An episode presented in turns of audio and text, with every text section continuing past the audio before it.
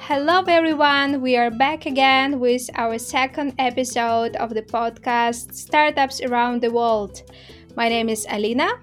And I'm Kate, and we are very happy to be back. And today we are kicking off with our second amazing guest from very sunny and marvelous Mexico. And uh, I'd like to present to you Alex and Alfredo, who are our guests. Hi. Hi, guys. Hello, everyone. Uh, so, guys, do you want to tell us a bit about yourselves and about your companies? Let's start with maybe Alfredo. Yeah, thank you so much. Um, I'm Alfredo Montoya, founder of Colaborativo. We are a group of organizations dedicated to promote sustainable development and impact in the entrepreneurship and investment ecosystem, mainly in Latin America. We offer uh, global acceleration programs for uh, global entrepreneurs, and we also manage an impact VC fund where we invest in impact tech startups at seed stage. Very cool. Thank you, Alex. Yeah, I'm Alexander Yoshevsky, and I'm the co-founder of Cressy. We are a new, a new type of neobank in Latin America, and so what we do, we provide people with all the tools and products they need in order to be financially healthy. So, and also I have a background in startups. Uh, in startups, um, I, have been um, I've been helping um, Kaspersky Lab. It's a Russian cybersecurity uh, company here in Mexico to manage their early uh, their contest for early stage startups. So and and actually I've also co-founded a couple of other startups here in Mexico. So I have um, a strong background in startups. Okay. Okay. Um, so uh, let's see. Hmm, should we start with something very simple. Alina, do you have uh, a specific topic on your mind that you'd like to start discussing? Yeah, well, firstly, I'd like to learn more about uh, what our guests are actually doing in their companies, what kind of products they are developing, uh, especially now in Mexico, as we have quite an international community here now. So, uh, Alfredo, can you please tell us more? What's like your core products or services? And why did you decide to start them and uh, how did you start them? Yeah for sure. We, we started colaborativo because we were tired that the lack of uh, options in the market for impact entrepreneurs.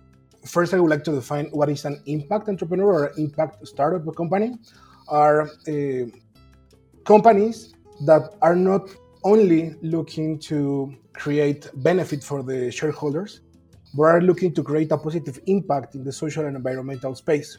So, impact startups typically are related to the philanthropy sector, and it wasn't recognized as something really meaningful for the investment ecosystem or the entrepreneurship ecosystem. So, we started Colaborativo 10 years ago with the booming of the Mexican ecosystem to offer this alternative of impact uh, investing and impact entrepreneurship to everyone that was looking to actually change the world and why not make some money in the process. So uh, th- that's the, the main sector that we work with. We are no longer 10 years ago we were a niche market because most people didn't understand because the ecosystem wasn't already established. Uh, right now, we are the biggest type of entrepreneurship and investment uh, because most people have realized the necessity that we have to actually stop looking just for uh, for benefit and revenue and start looking for what are we doing for the world and for us.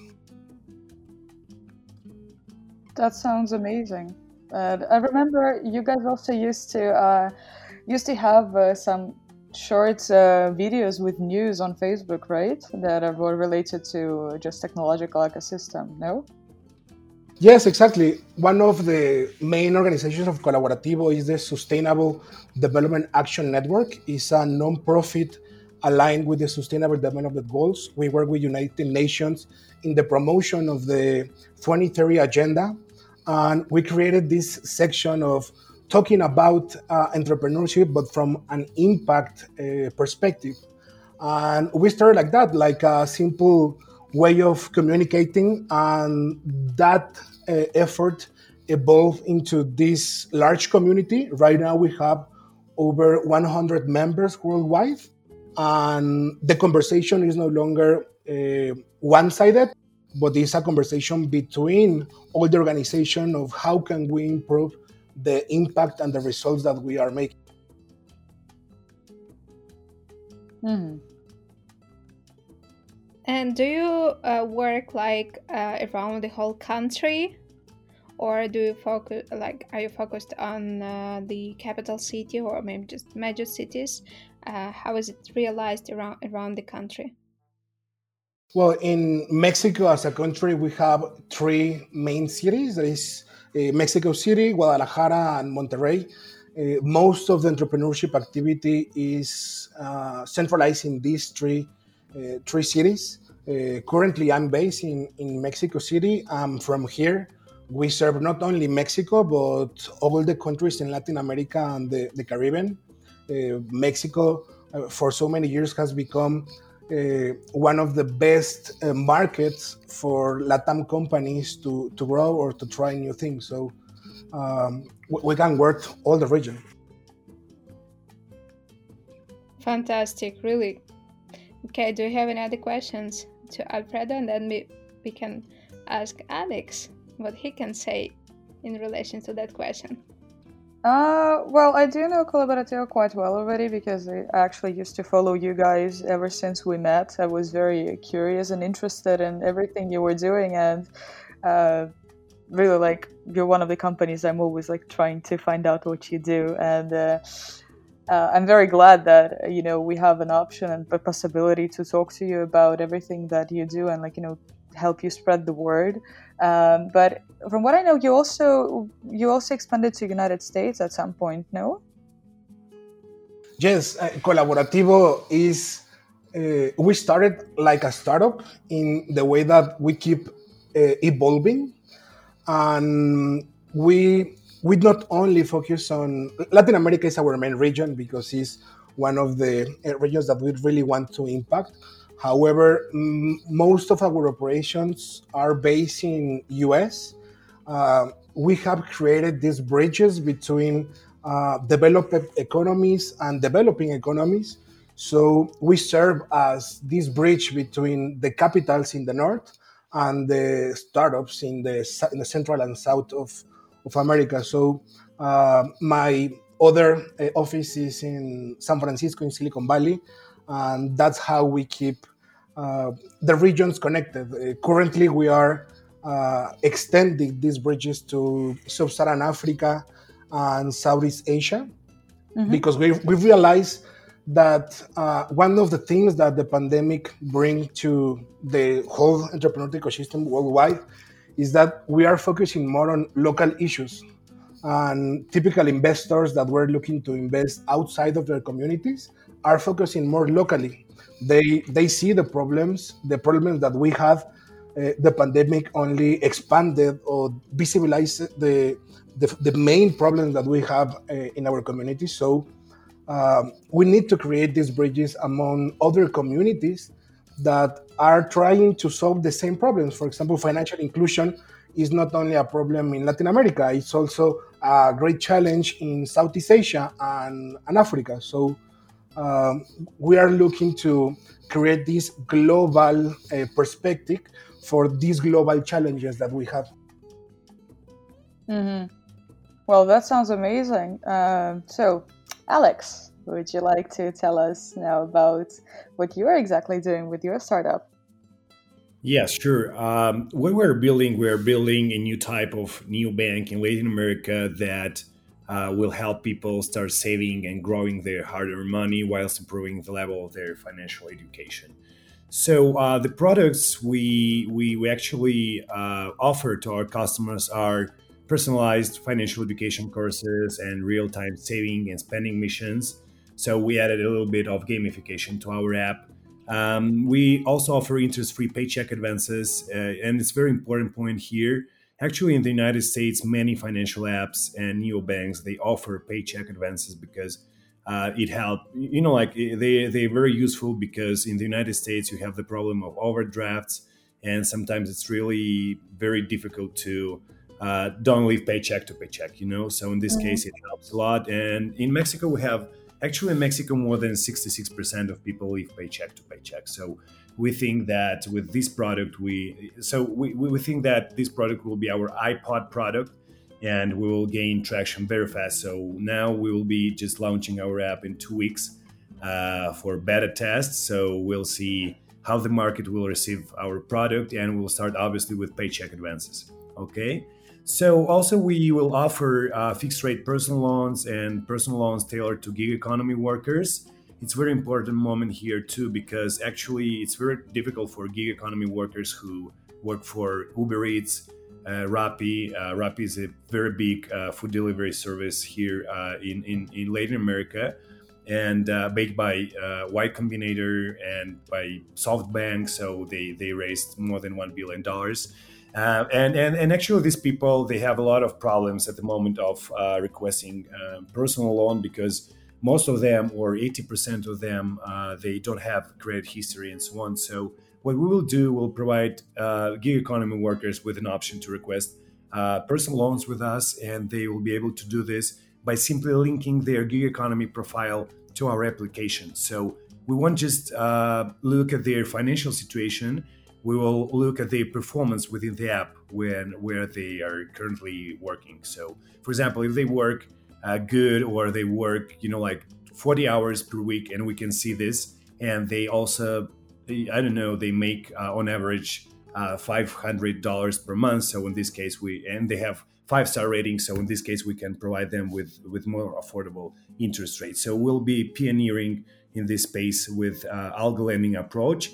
And also, we'll provide people with fractional shares investing tools. So people in Latin America will be able to uh, invest in, in fractional shares of companies like Tesla, like McDonald's, Starbucks, and so on and uh, you know like we we, we have uh, in, in latin america the financial inclusion problem is very big problem so we also will provide people with debit card and checking accounts so they can be included um, into the digital economy and uh, we decided to launch Cressy because we saw that existing new banks in latin america uh, weren't trying to solve people's real financial issues so what they actually do, they provide people with a basic cookie cutter product offering like debit card and checking account, but they don't solve their, um, you know, like really their financial issues, which are that people live paycheck to paycheck. They can't really access to, they don't have access to affordable loans, and uh, they don't have a basic financial education. So uh, we are focusing on solving uh, these uh, these problems uh, apart ju- uh, instead of just focusing on financial inclusion problem. And we started uh, thinking about launching Cressy in 2019, and we finally decided to start working on it um, in June of this year because I've uh, I exited um, uh, from the past company when I where I was working as vice, vice, vice president, and um, so and and my team also had you know like my co-founders have closed their company. So uh, we, we, we just decided that that's our best moment to start uh, Cressy and to start making a new bank. And also pandemic I think that uh, changed a lot our perspective. And uh, I think that that's the best time to launch a new bank since uh, the society is moving uh, towards uh, you know like they, we, we see that every day people use more and more like um, debit and credit cards to pay for their orders, and to they they also uh, pay for for products at, at Amazon or they uh, order food with Uber Eats. So in this case, I think that we have lots of uh, really great shifts in this industry of, of, of, of, banking. So I think that that is uh, really great time for us to start the our, our, our startup. All right, then. Uh, that's a very good introduction of your startup and uh, it also um, uh, shed some light on the financial situation i mean like banking situation in general in latin america uh, so i was just wondering uh, i was wondering uh, do you have um, somebody like Robinhood or Revolut or anything like that? I mean, like these global players, are they present at your market? Because we don't have these guys here. So we, would also like to have this, you know, a bit of financial inclusion to be able to buy the, I don't know, stocks of Tesla or, or something like that. Okay. Uh, no, actually, we have just one uh, company here uh, that uh, that have they started offering this um, you know, like a sh- fractional shares investing tool. Um, I think that in, in in the August of this year, and is and, and and they are just yeah they they, they are just one company uh, who is uh, currently offering this, and will be the second one. So actually, I think that for example, um, people in Europe and in the United States and in Mexico or uh, whatever they are, they can use eToro or other platforms I think because they have also presence in many countries. But actually, yeah, Robinhood, for example, we, we don't have Robinhood here. Uh, we don't have Acorns. We don't have uh, Stash. But uh, what we actually will do, we'll work with the same provider of fractional shares investing functionality. Um, that you know, like Acorns and Stash, and uh, they they are working with our future provider for this uh, tool. And and actually, in other Latin American countries, it's very difficult. It's it's much more difficult to invest in fractional shares in comparison with Mexico. So our our uh, our goal is to really start offering this service in Mexico and then expand to Colombia and then uh, probably go to Argentina. So yeah, we, we actually don't have a lot of options to invest in fractional shares, and there is just one one started that offering uh, are current they, they are currently offering this option. And at the same time, I think that our approach is quite different in comparison with this startup because we will also provide people with financial education. So it's a little bit different, you know. Like I think that um, as far as I remember, Robinhood and Acorn they also provide like people with um, with financial education courses and so on, so they can invest, um, you know, like better and understand better all the risks that that they run at the moment of investing their money. So we'll also, you, know, like in, in our application in our startup, financial education courses they they they they are just like our core product that I think will really boost the usage of of all the products and tools that we have in our application. And and obviously, I think that there will be more um, more startups offering fractional shares investing in the future, because for example, Robinhood they work they they they have their own infrastructure for um, um, fractional trading uh, but many many startups like Stash Acorns, so we will do the same thing. Uh, and and actually, I think that uh, this company from the United States that are offering this uh, service uh, as as fractional shares investing as a service uh, tool, they will be also start, they, they will start working with some Europe startups, and they actually they they're working with Revolut. I think I don't know if you guys know Revolut. Um, Oh, yeah, of course. Like I'm actually a devoted user. I switched to them, like from them to N26 and back because I do believe that they're one of the best mobile banking apps uh, that is working in Europe. At least they're most sustainable. Yeah, yeah, yeah. So they are working with our future provider for these fractional investing tools. So uh, mm-hmm. yeah, I think that probably it's it's not it's not so difficult. You should really have you, you should you should raise raise uh, sorry raise like more than one million dollars, so they they they can see that you will grow, and in this case, they can start working with you.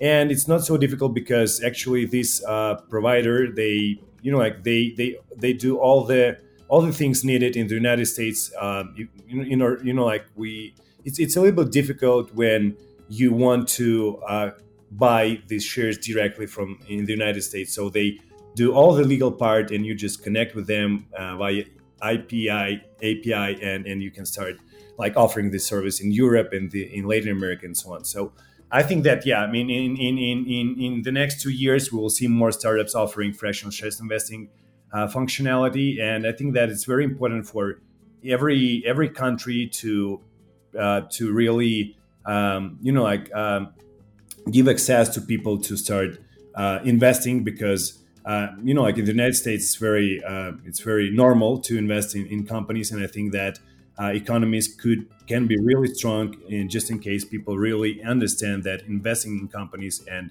being a stock a stakeholder it's, it's something really normal. Okay so yeah it's my forecast for the next two three years. I really hope it will come to our part of the world too.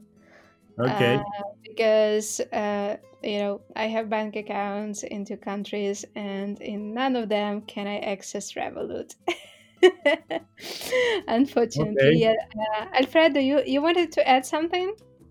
Yeah, for sure. Just to give some some context, uh, the public markets in in Mexico, especially, are way behind other countries, mainly of regulatory and access to these markets. Regulatory because we were only allowed to create a digital account just about three years ago, so there wasn't any companies uh, allowing to for you to buy stocks from an app because it wasn't possible for you to create an account in some app and do the actual purchase. So, uh, yes, we have a few players that started with this regulation, but the thing is, they they put it so like for only for bankers that uh, the startups are struggling to actually catch up with the requirements that are asking for to be uh, uh, supervised by the uh, local commission.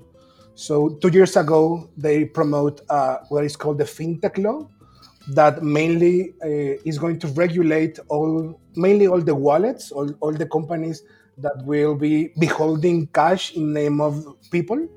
So hmm uh, this this this new law allowed to many players to enter to to the market, and right now we are seeing that the market is flooded with new uh, type of neobanks or wallet uh, companies. Uh, you raise a rock and you find two, three fintechs uh, selling a new wallet for, for people. But that is because of the regulatory is just so new that there's no one uh, actually claiming the market for them. Even the large corporates and the large banks haven't fully understand and have uh, so uh, so many uh, doubts about how this uh, fintech law will will evolve. Um, the other thing has to do with access for people.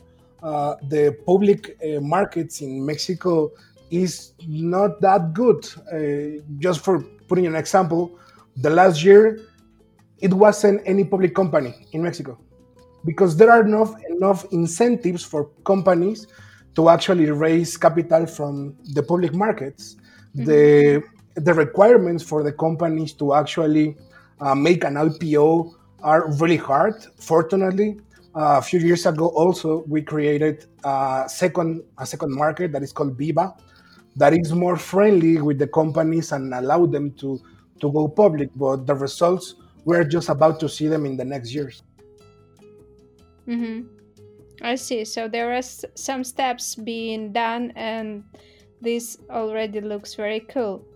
Awesome. Um, I think we should really move to the next question we had on our mind for you. So, very important thing for any company is the staff, the employees. So, the question is uh, do you have local teams working at your companies, your projects, or do you attract foreign human capital? Is it possible to find enough qualified professionals in Mexico in both terms like business management and technical part?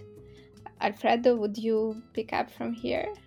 Yeah, for sure. Uh, in in our case, we have a global team here in uh, in Mexico. We have people that are uh, Mexican and are foreign working with with us.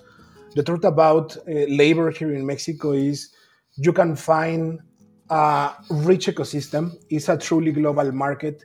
The proximity that we have to the to the US and the attractiveness of Mexico as a tourist place uh, makes it a really, really interesting spot for people from Asia and Europe. Um, they visit Mexico first because of the beaches and the parties and Cancun and, and Cabo, and they fell in love of the culture, the food, the people, and they decided to start a career here in Mexico. So we have access to a large pool of uh, really qualified people, and the, the, the proximity that we have with US allow us to actually make this uh, these people an exportable good for our country. A lot of companies in the US are actually subcontracting Mexican developers, mainly because they have the great qualifications, but they are way cheaper than hiring a local engineer in Silicon Valley. Mm-hmm. Okay. And Alex, how easy was it for you to find uh, enough qualified people to work with you in your startup? Uh, no, I'm totally agree with with Alfredo. And actually, in Mexico, we have a lot of uh, talented people. Uh, in is, and, especially with we speak about uh, the biggest tech hubs like Mexico City, Guadalajara, or Monterrey. And um, actually, yeah, uh, like you know, like um, Alfredo mentioned that many companies are subcontracting uh, um, software development companies in Mexico or engineers in order to develop applications or any technology in the United States, and it's uh, it's very true. And um, and for example, one of the biggest, the CEO of one of the biggest uh, software development companies, Bismarck Lepe, once said that, and I think that actually this guy helped a lot. Um, you know, like to to make uh, to make change. Um, you know, like people in the United States in the tech world, tech ecosystem, their mind about Mexican developers because one um, I think that he just you know like he wrote the, uh, an article about his experience of working in the United States and to working with investor, investors in the United States, and he mentioned that uh, one time he was asked about, um, hey, um, he was asked, hey Bismarck, um, what do you think about the workforce uh, and about engineers? Uh, where will you find, uh, you know, like talent? And Bismarck said, "Oh, we will find the talent when we have enough talent in in in, in Guadalajara." And one of the investors said, "Oh, it's in Spain, right?" So it's very you know like crazy people. Really, two three years ago, they they didn't consider Mexico as a really big tech hub, and right now, uh, I think that Bismarck uh, helped a lot, uh, and, and and actually his company raised a lot of money. I think that they raised more than 100 million dollars and I think they they helped a lot in this case to really change the mind of, of tech community in the United States. So um, and actually, I have a, a, lot of friends that run their own software development companies, and um, yeah, so they they they they usually work actually with with the companies within the United States. They sub subcontract contract them and they develop, for example, uh, services for Dow Jones or or um, I don't know, uh, Live Street uh, Journal and and so on. So it's very true that that right now I think we we have sufficient uh, professionals here in Mexico, and also we have so much of them, so they work uh, for com- for for many companies in the United States. Okay. okay. And uh, then another question here is um, Do you have enough senior level tech professionals? That's the question that we got stuck in when we were speaking about Georgia, for instance, because we have plenty of talents, but most of them like junior and middle level developers, engineers, and so on. And how is that in Mexico? I think that, yeah, we have a sufficient number of senior uh, level developers.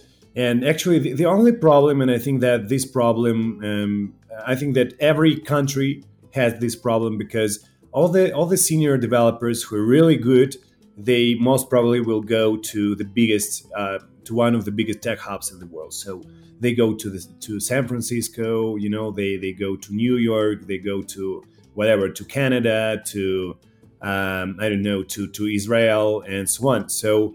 Uh, I think that the same problem we have here in Mexico, and and many, for example, many, and actually it's a very tricky situation because many software development companies here in Mexico, they have a fear that at the moment they will provide their senior level developer uh, for the subcontract. Uh, you know, like if they if they will provide their engineer to work on uh, on a project in the United States, they they don't have really any guarantee that this developer will still uh, be working with them. And many of the of the companies in the United States they just hire these engineers. So it, it's it's always about that. And I think that in Mexico we have a sufficient number of, of senior level engineers. The only problem here that they are not so good. So so they have salaries, but they they are not at this. Um, you know, like they are not at the same level as in, as in the United States. And I think that um, yeah, many people just go there or work with the with the companies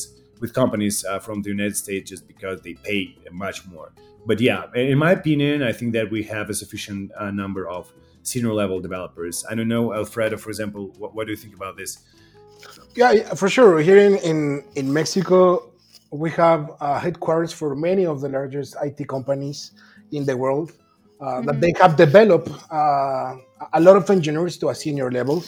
And the biggest problem is that, uh, as I mentioned, the, the good people is an exportable good. So the company, obviously, when they found a really great talent, instead of uh, developing that career here in Mexico, they take them to US.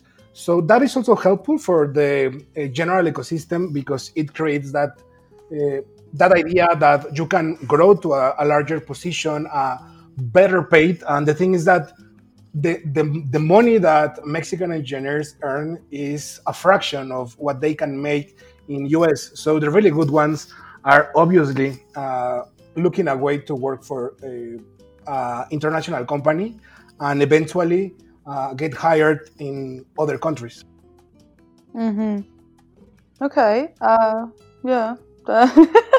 and it's I, I like it how uh, it's just like a minor thing. Uh, Alex does it a lot, and I always laugh about it. How he's always putting the word "okay" uh, every time he speaks. I think it's just very common for yeah it's uh, very common for latin america though uh, and it just always makes me laugh um, right so uh, guys so what do you think like what technologies are uh, booming right now in mexico like do you have a picture of uh, maybe fintech is raising right now or maybe you have some health tech that is now being more popular?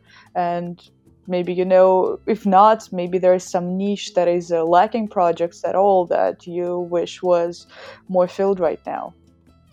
The, the answer for this uh, i believe that would be different uh, it was different before the pandemic that the current answer right now uh, before the pandemic i will tell you definitely is the fintech uh, fintech is uh, the largest uh, opportunity here in, in Mexico, and not just in Mexico, in Latin America as a, as a region, uh, mm-hmm. because we have that missing challenge of financial inclusion. You know, the, uh, to give you some context, the interest rates that investors earn here in, in Mexico are around 10%.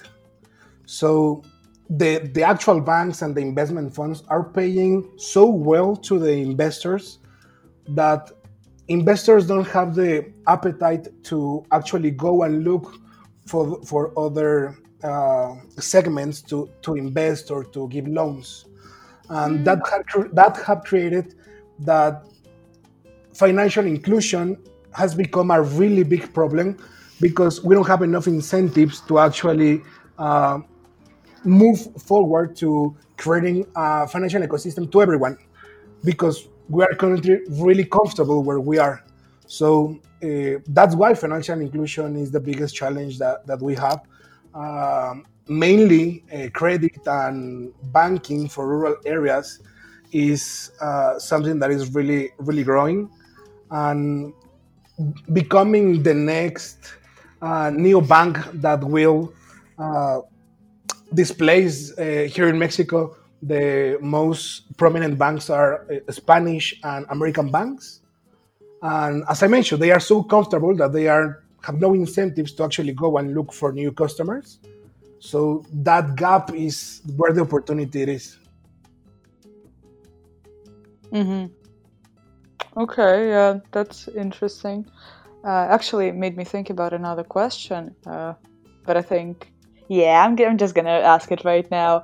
Uh, so, how hard did pandemic actually um, affect the work of startups in Latin America and well, Mexico specifically? was it a very harsh blow or uh, a lot of startups survived. Like in Europe, for example, a lot of startups had to stop uh, the, and close their operations completely because it was just impossible to survive, and uh, they just uh, had nothing else to do. And I'm just wondering that. Well, since you mentioned that the picture kind of changed before it all started, like I'm kind of curious if uh, it hit very hard the rest of the ecosystem the, the answer to that is if you have VC money, most companies survive because uh, VCs were in the mood to supporting these companies and injecting more capital. So companies uh, mainly working in the delivery ecosystem, they mm-hmm. receive a big push from their VCs and founders to actually thrive. And I, I can tell you, for the past few months, the largest investment hasn't been around fintech, has been around delivery startups. And we're trying to emulate uh, these super apps that uh, are living in Asia, where from a single app you have messaging, you have uh, deliveries, you can purchase anything. And that trend is happening in Latin America. So we have Rappi, that is, it was the first Latin, well, one of the first uh, Latin American unicorns. Currently is one of the most valued companies in, in the region. And mm-hmm. they focus on delivery. And we had the, the pandemic created a lot of copycats, local copycats from Rappi that start growing mainly because of the necessity of people buying things online. So, but, uh, however, the delivery ecosystem can work if the fintech ecosystem is not uh, booming because the biggest challenge for delivery apps is actually the purchasing and the payments so in, in a lot of countries in latin america there are uh, there are not uh, really available solutions for uh, payments mm-hmm. cash is still king so in mexico cash is the most important way of trading. And most of these startups have to adapt to actually start accepting cash because in, during the pandemic, what people, most people do is when they receive some cash, they save it and everything becomes transactional in cash. So it created a, a secondary problem that people is no longer uh, keeping the money in the banks or not no longer opening uh, bank accounts but they are returning to using cash uh, returning to this cash economy. Uh-huh i see yeah that's uh, that's very interesting. Like uh, I mean, it's true like cash is uh, actually becoming more popular everywhere. Even so despite the fact that in Europe there are a lot of uh, different fintech startups that are mostly working as online banking and they even like you know offering you this freedom like uh, new experience of managing your money still a lot of people are more uh, interested in uh, using cash because during covid uh, there were a lot of frauds that were happening with credit cards uh, even i actually suffered from it uh, three times in three different banks.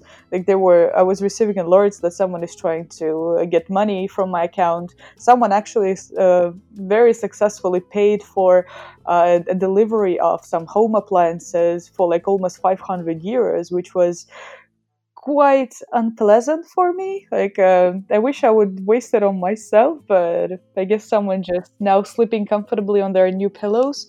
Um, so I kind of, you know, I kind of understand why uh, people are returning to cash. Like, I also feel like safer now if I just put everything in a box, like you know, and put it under my bed. So it's not something that uh, surprises me, but uh, I think this like yeah, this part of ecosystem suffered the most blow. Uh, so Alex, what do what do you think about it? Like, uh, what's your uh, perspective on this? And actually, I'm totally agree with uh, Alfred about like about the fintech sector and the opportunity there, and that many startups uh, they are trying to solve this financial inclusion problem by going to like uh, smaller cities, you know, and rural areas and so on. Uh, the thing here that I think that the main problem of the existing new banks and challenger banks in Mexico is that they don't provide people. They, you know, they provide people with with with uh, with an instrument like with debit card and a checking account, but they don't explain how how how people should use these instruments. So. Uh, I think that also it's very it's very challenging task. And uh, for example, one of the biggest new banks in Latin America called Ualá from Argentina. They've just entered into Mexican market, but uh, and they actually what what they aim to. The, so they said that they will uh, send their debit cards to the rural rural areas and so on. But in this case, I think that it's not the best strategy because uh, people and and exactly that's because uh, people um, are currently. Uh, they, they choose cash instead, of, you know, versus versus debit card or credit card and this is the problem uh, that Alfredo mentioned. So in this case, what they actually they are doing, they just providing people with a plastic card that they will never use or will use just one for one purchase, and then they won't be able to top up this card and so on. So I think that um, there are tons of opportunities in the fintech sector, and actually with Cressy, we'll be trying to solve them uh, through the financial education. Uh, uh, also, we will be focusing on uh, and will be the first in, uh, inclusion neobank in Latin America. That means that if you already have a bank account, you can connect uh, your uh, your primary bank account to our app and start using the app. So we're just uh, trying to really disrupt the space and don't focusing just on solving one or another problem. We'll try to to, to solve these problems in, in, in you know like all, all these four or five problems that really um, you know, like um, that that are really problems that on a daily basis people have while they're managing their personal uh, finances. And uh, on the other hand, I think that yeah, actually, uh, cash has affected uh, um, many startups in Mexico, and and and and obviously food delivery and grocery delivery uh, startups. They're booming right now in Mexico, and I and I think that uh, in the whole and, and worldwide, you know, I think that pandemic since the pandemic began um, many, te- you know, like, uh, and, and right now the technologies that are booming in Mexico are the same technologies that are booming worldwide. Okay, so and I think that um, other other um, like technologies uh, which are booming right now are e-commerce and uh, also telemedicine and education technology. And I think that uh, the second, um, you know, like fintech is a very um, we, we don't have so much startups here in Mexico and in Latin America, but I think that also uh, education um, technology and education tech startups they we are we are really lacking these startups here in mexico because we have a strong demand but we have just a few players that have robust products in comparison with um, you know like also for example in india they have a lot of uh, educational startups that are have a very robust product and large uh, base of clients and and tons of and tons and tons of uh, good really courses on every subject okay? So in this case i think that we're lacking a lot uh, right now because of covid um, really cool educational uh, startups here in mexico.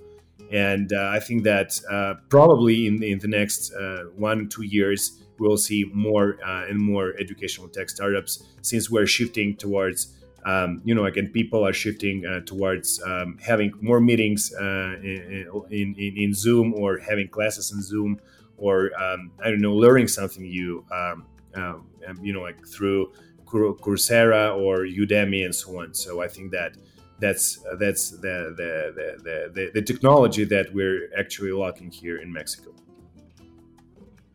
I think I can recommend you a bunch of cool ed tech startups from Ukraine, Belarus, and Georgia. I knew Maybe it. I knew um, it. I knew that you're going to put it.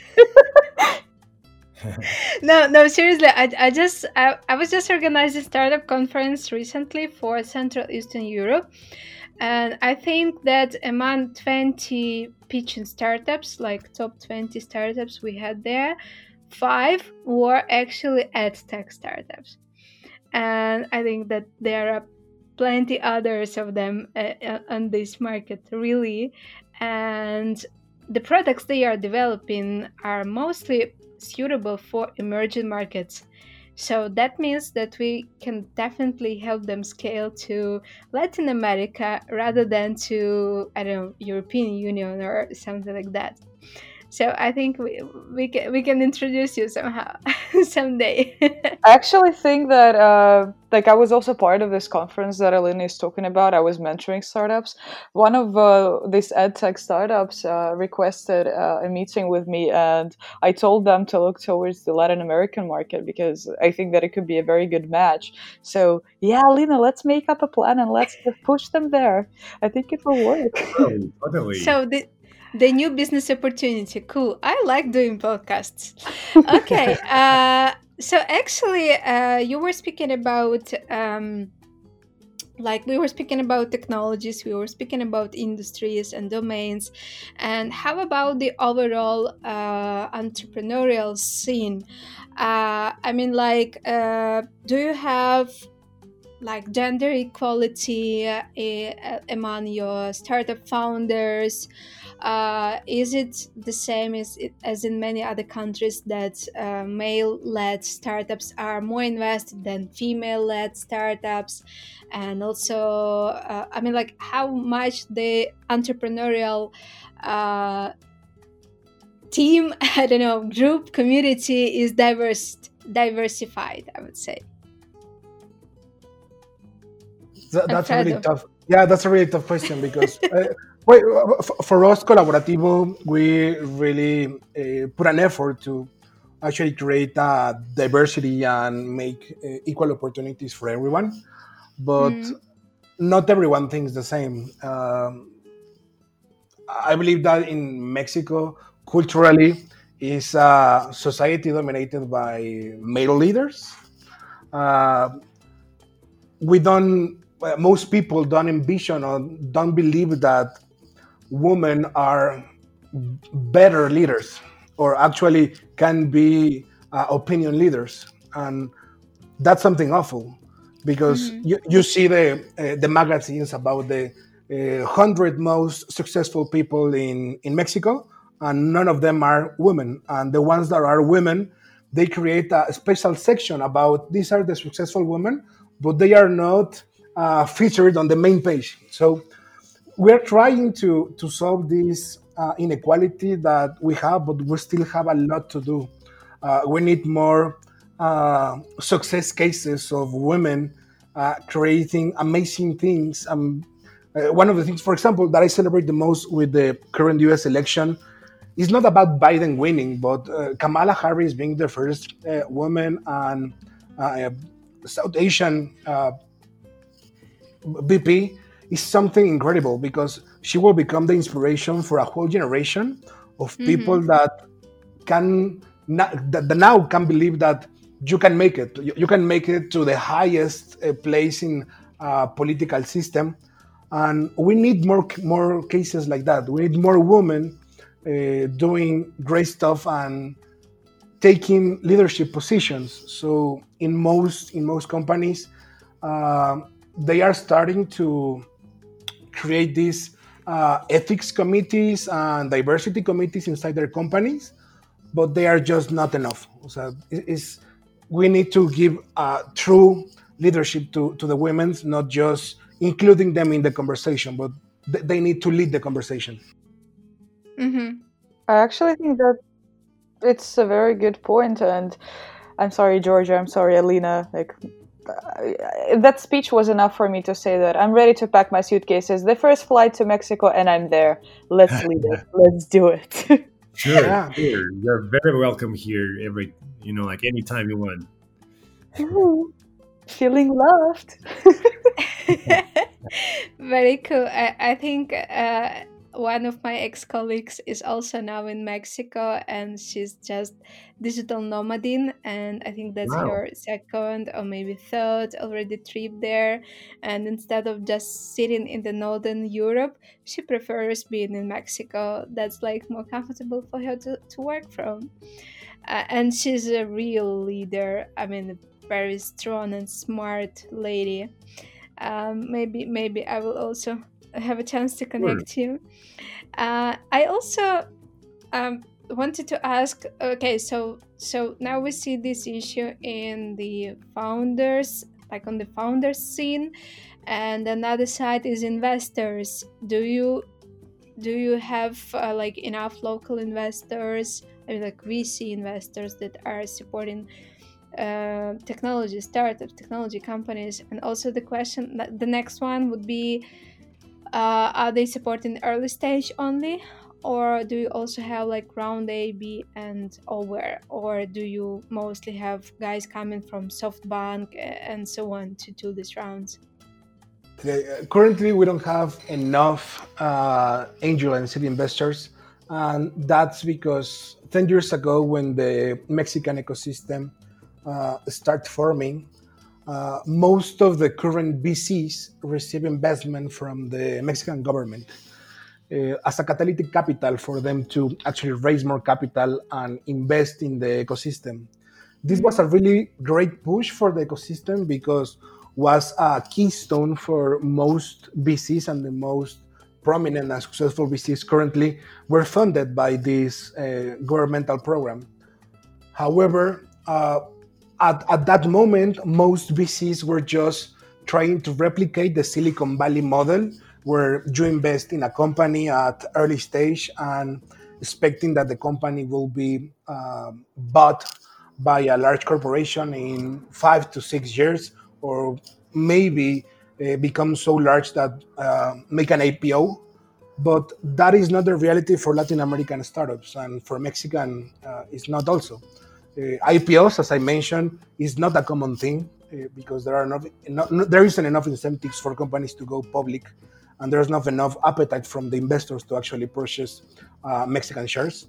And the M&A ecosystem here in Mexico is not the same that the M&A that you have in, in US. Mainly in Latin America, we we have that what is called acquihire, where companies they just buy teams for they just keep developing or stop developing what they are doing. So these exits are not as they don't have the same multipliers that uh, we see in, in other countries. So all these bunch of VC investors that start investing really early realize with the past of time that they are not getting any exit. And by the time they raise their second fund or their third fund, they start moving upper in the stage of the companies they invest. And currently in Mexico, we only have less than 10 uh, funds investing at seed stage because all the rest that are about 50 uh, they have sit down uh, on pre-series a or series a companies uh, because they didn't have a really good result uh, replicating the silicon valley model and they are just waiting to invest in the next company that will be uh, invested by uh, one large uh, VC in in US. So currently they are more working like uh, like intermediary between the really large funds and the companies that are getting to Series A and Series B. All right, uh, Alex. Since you just well founded yet another startup, uh, what's your look at the whole investor scene in Mexico? Yeah, it's, it's a very good question, and actually, I'm totally agree with with Alfredo um, on all the points he mentioned. And uh, yeah, for example, right now we we're looking for um, VC money, but obviously we'll do this in the United States uh, because in Mexico it's almost impossible for early stage startups to raise a sufficient amount amount of money to really, um, you know, like uh, to grow fast, to to to take the market share uh, needed um, in order to really uh, become a, a, player in the market. You know, so. Um, and, and, actually, it's very tricky because, um, as, as, as, as Alfredo mentioned, many VCs in Mexico they they have a, a, totally different model in comparison with uh, the VC funds from from the US. They just uh, they, they they they always ask you, okay, uh, how much money do you uh, make? Okay, perfect. Um, so, and for example, um, we'll we'll invest and um, one million dollar in exchange for fifty percent of your equity. So it's it's very you know like they're investing in startups like in in, in normal business and they don't want to take a risk. And um, uh, still, uh, still VCs who are currently investing in, in early stage companies, they invest uh, so small amounts of money Uh, so uh, it's it's almost impossible to do something really um, or something sufficient in order to um, to to raise money. Uh, in, you know, like in, in six months or in one year. So it just don't.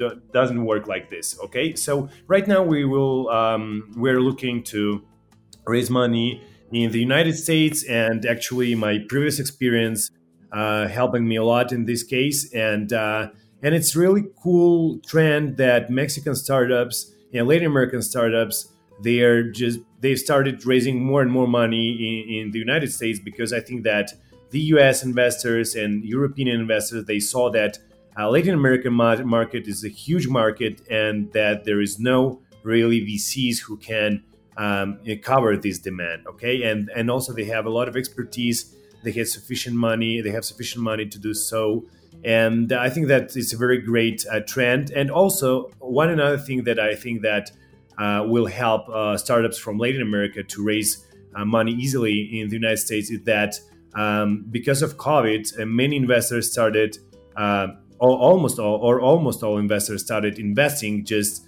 uh, based based on uh, on on Zoom calls. Okay, so it's uh, for the U.S. investors, and right now is is something more normal to speak with founders from Latin America or from Europe and then invest money in their company just uh, after having a Zoom call. Okay, so before it was just like, hey, I will go to the United States. I have um, 20 meetings with uh, VCs in San Francisco, New York, uh, Miami, and so on. But now it's totally different, and I think that this trend will actually help um, um, uh, many to, to many uh, companies in Latin America to raise uh, funds um, in, in, foreign uh, markets.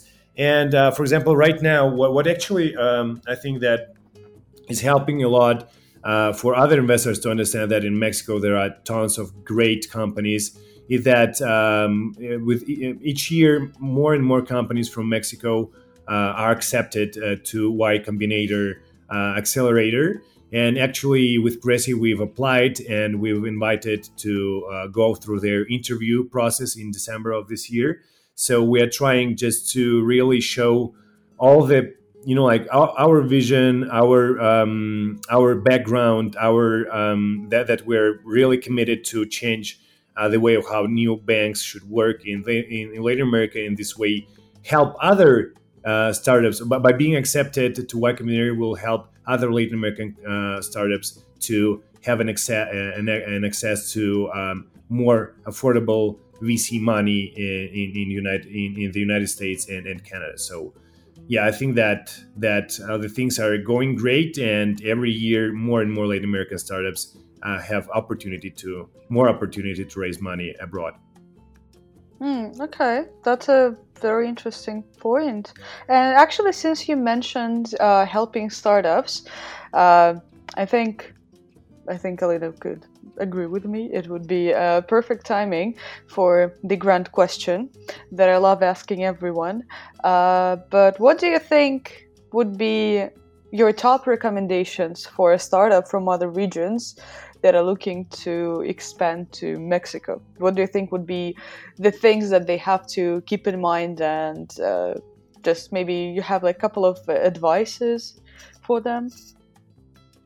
Um, sure. Um, I think that it's uh, the, first thing every founder should do prior entering to the Mexican or actually any other market is to have a robust local team um, with an extensive experience in the industries and strong uh, networking connections and ideally, this team should start um, its operations 10 to 12 months prior to the launch of the service or, or the product.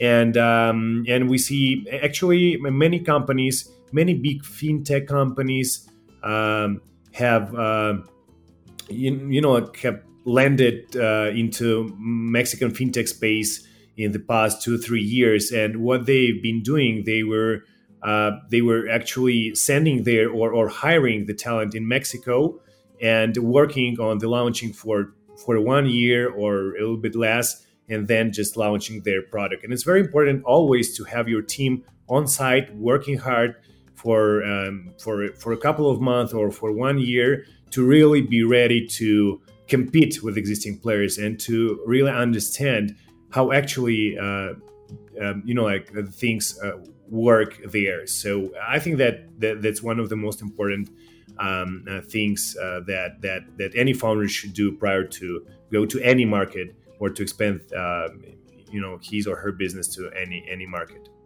worldwide. Right, uh, Alfredo. Since uh, well, I think you're the guru of uh, everything that is expanding to Latin America. would you like to chip in with a couple of advices from your side? Yeah, for sure. first of all, uh, we need to understand that making business has changed since the pandemic. Uh, currently, we don't have the need to actually start knocking on doors and visiting uh, customers uh, as previously. Uh, all this uh, trend of having meetings and meetings and meetings and meetings and meetings and meetings to actually develop a customer or creating a, a great team has has gone to the past.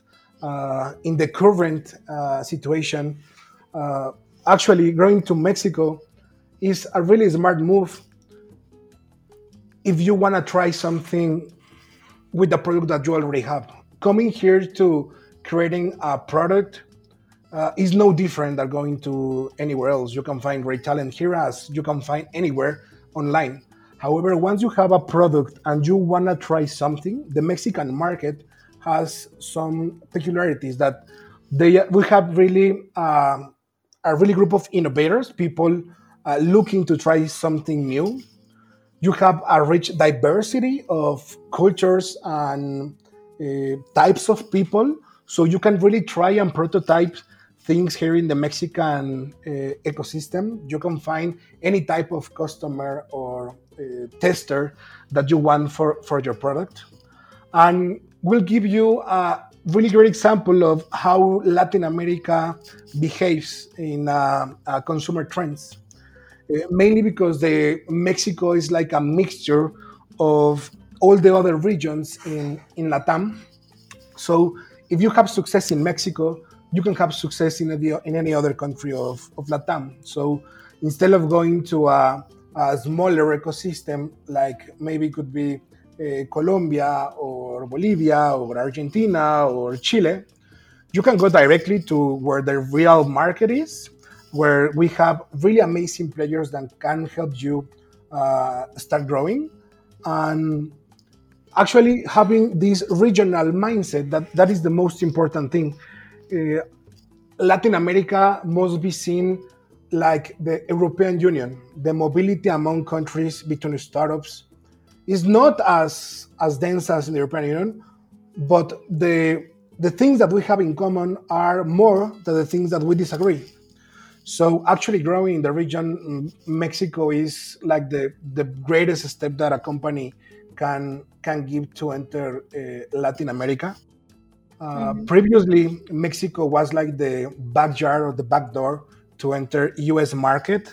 However, uh, that's no longer true is the backdoor for having access to US investors? Yes, but not really to access the US market. If you want to have US uh, customers, go directly to US. Uh, don't mind stepping in Mexico because it will only slow you down.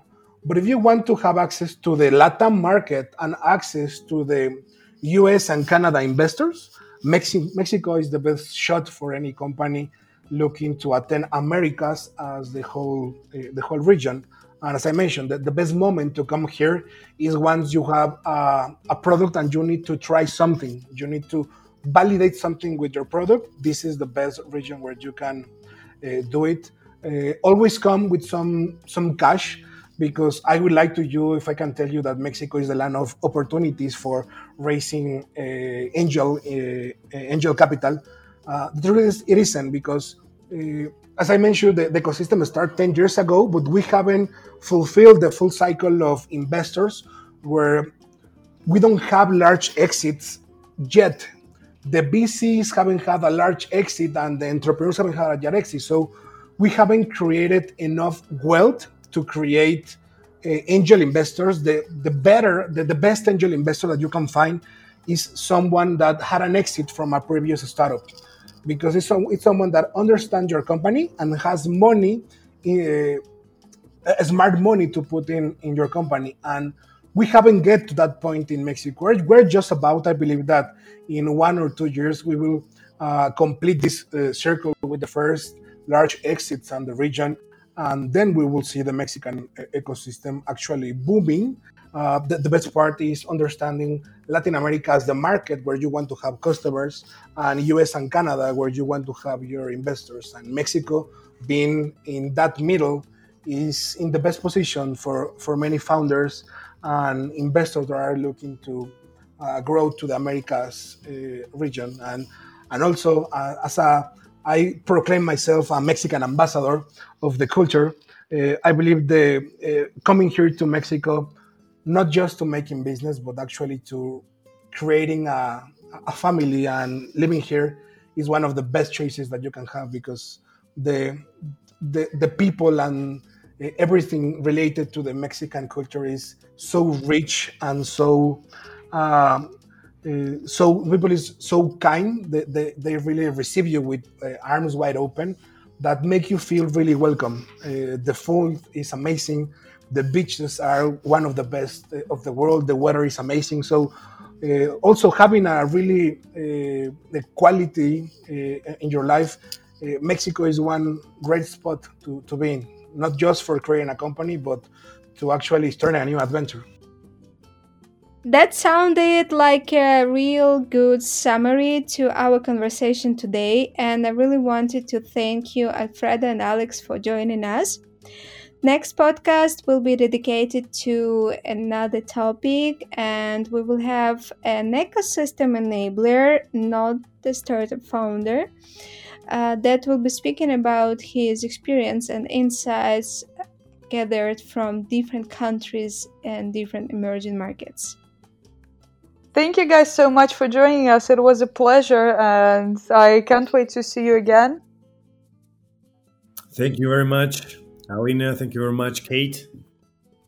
Thank you, all. What's a pleasure. And also, thank you, Alfredo. Alex, as always, it's a pleasure. Let's be in touch. Thanks, guys, and stay tuned. Take care. Bye.